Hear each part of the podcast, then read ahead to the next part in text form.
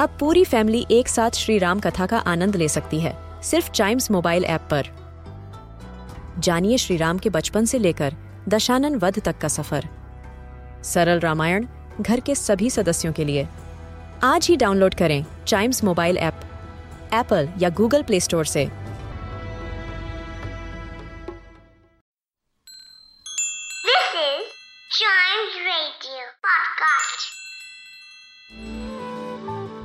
भगवान कृष्ण का बाल रूप मोहक भी है और चंचल भी।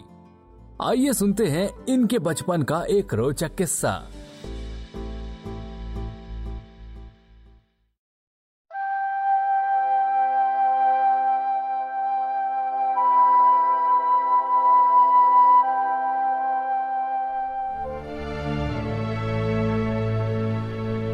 वृंदावन में यमुना किनारे का दृश्य बहुत ही मोहक होता था। और बालकृष्ण अपने मित्र ग्वालों के साथ वहाँ बैठकर बहुत खेल खेलते थे। एक दिन की बात है, जब बालकृष्ण का ध्यान यमुना पर बने पुल पर गया। उन्होंने अपने मित्रों से कहा, दोस्तों, यमुना जी का यह पुल कितना मोहक है। देखो तो सही, यहाँ की बालू कितनी साफ़ है। हम लोगों के लिए यहाँ खेलने के लिए काफ़ी सामान है। एक और रंग बिरंगे कमल खिले हुए हैं और उनकी सुगंध से खींच रहे भौरे गुंजन कर रहे हैं। तो दूसरी ओर सुंदर सुंदर पक्षी चहचहा रहे हैं। तभी बाल कृष्ण को ज़बरदस्त भूख लगाई और वह बोले, अब हमें भोजन कर लेना चाहिए। हम सुबह से निकले हुए हैं और अब तो दिन भी बहुत चढ़ाया है। ग्वाल बालों ने एक स्वर में कहा, ठीक है काना ग्वाल बालों ने बछड़ों को पानी पिलाकर हरी हरी घास में छोड़ दिया और बाल कृष्ण के साथ आनंद से भोजन करने के लिए एक बड़ा सा घेरा बनाकर बैठ गए। कोई फूल तो कोई पत्ता और कोई अंकुर, फल या पत्थर को पात्र बना के भोजन कर रहा था। अभी ग्वाल बाल भोजन कर ही रहे थे कि उसी समय उनके बछड़े हरी हरी घास के लालच में घने जंगल में चले गए। जब ग्वालों ने अपने बछड़ों को आसपास ना पाया तो वह घबरा गए। अपने मित्रों को परेशान देखकर बाल कृष्ण बोले, प्यारे मित्रों, तुम भयभीत होकर भोजन करना बंद मत करो। मैं अभी बछड़ों को वापस ले आता हूँ।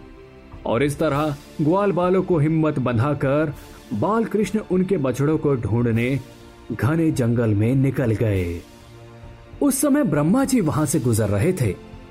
ब्रह्मा जी ने सोचा कि क्यों ना भगवान नारायण की कोई नई लीला देखी जाए। ऐसा सोचकर उन्होंने पहले बछड़ों को और फिर सभी ग्वालों को अपनी माया से आलोप कर दिया।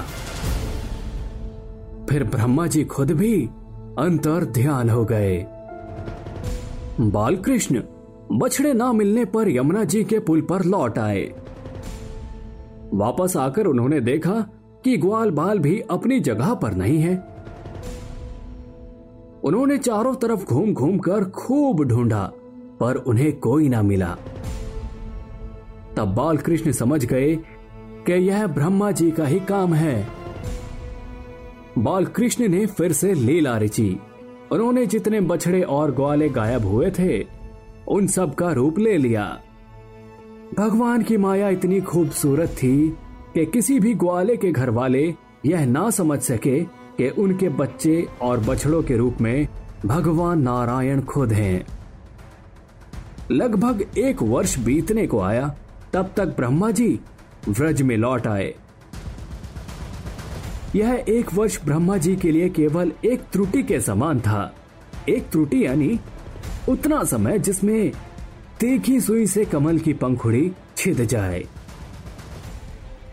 उन्होंने देखा कि बाल कृष्ण एक साल से बाल और बछड़ों के साथ पहले की भांति ही क्रीड़ा कर रहे हैं। ब्रह्मा जी विचार कर ही रहे थे कि उनके देखते ही देखते उसी क्षण सभी ग्वाल बाल और बछड़े बाल कृष्ण के रूप में दिखाई देने लगे। यह अत्यंत आश्चर्यमय दृश्य देखकर ब्रह्मा जी चकित रह गए। वह भगवान के तेज से निस्तेज होकर मौन हो गए थे। जैसे मानो वह एक पुतला हो। हालाँकि ब्रह्मा जी सारी विधाओं के अधिपति हैं। पर भगवान विष्णु के दिव्य स्वरूप को वो बिल्कुल भी ना समझ सके। यहाँ तक कि वह भगवान विष्णु के उन महिमामय रूपों को देखने में भी असमर्थ हो गए। ब्रह्मा जी ने अपनी आँखें मूंद ली।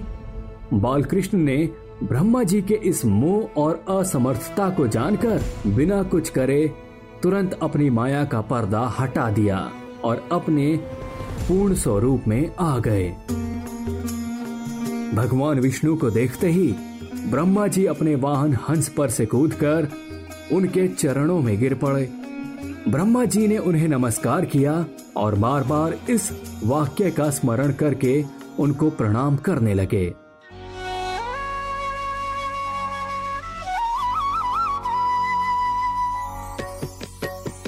फिर हाथ जोड़कर बड़ी नम्रता और एकाग्रता के साथ उन्होंने भगवान विष्णु से क्षमा मांगी और सभी ग्वालों और बछड़ों को पूर्ण रूप से प्रकट कर दिया।